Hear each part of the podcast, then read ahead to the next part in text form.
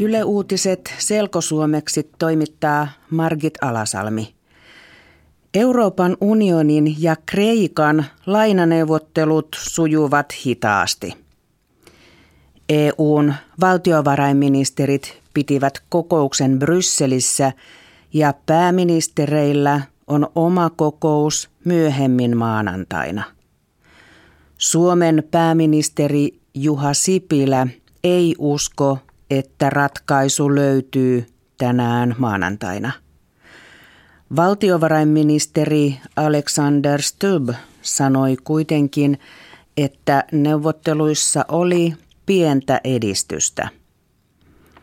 EU vaatii, että Kreikan valtio säästää lisää menoistaan ennen kuin Kreikalle annetaan uusi 7,2 miljardin euron laina.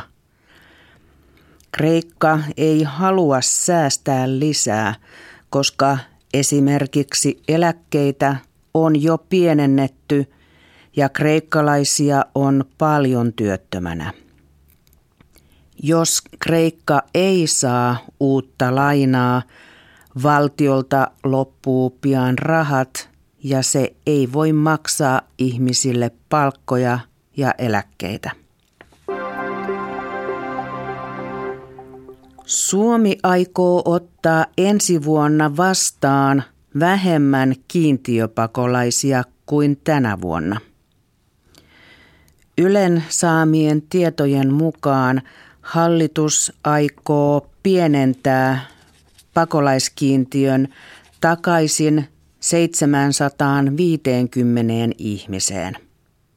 Tänä ja viime vuonna Suomi on ottanut vastaan vähän yli tuhat kiintiöpakolaista. Suomen pakolaisapuyhdistys pitää hallituksen suunnitelmaa huonona.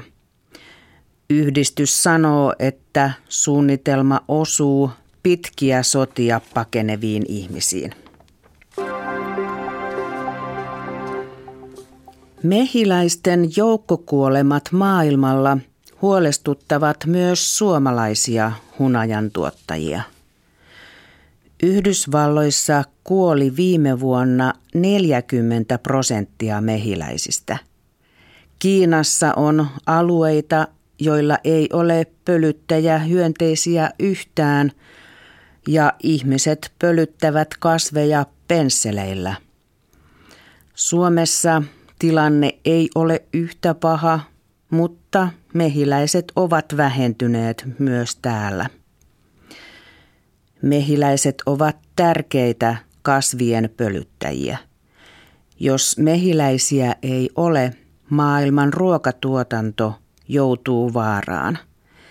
Ihmisten ruoasta yli kolmas osa tarvitsee hyönteisiä, jotka pölyttävät kukat – Esimerkiksi suurin osa marjoista ja hedelmistä tarvitsee pölyttäjiä. Lapissa kasvavat maailman pohjoisimmat parsat. Päivi ja Anthony Picken kasvattavat parsaa pellon Nuasjärvellä. He sanovat, että Lapissa kasvaa hyvin makeaa ja mehukasta parsaa, koska multa on hyvää ja kesällä aurinko paistaa koko yön. Pariskunta aloitti parsan viljelyn Lapissa kahdeksan vuotta sitten. Ensimmäinen sato tuli neljä vuotta sitten. He myyvät kaikki parsat rovaniemeläiselle ravintolalle. Tänä vuonna parsa alkaa olla valmista vasta nyt juhannuksen jälkeen, koska kesä on ollut kylmä.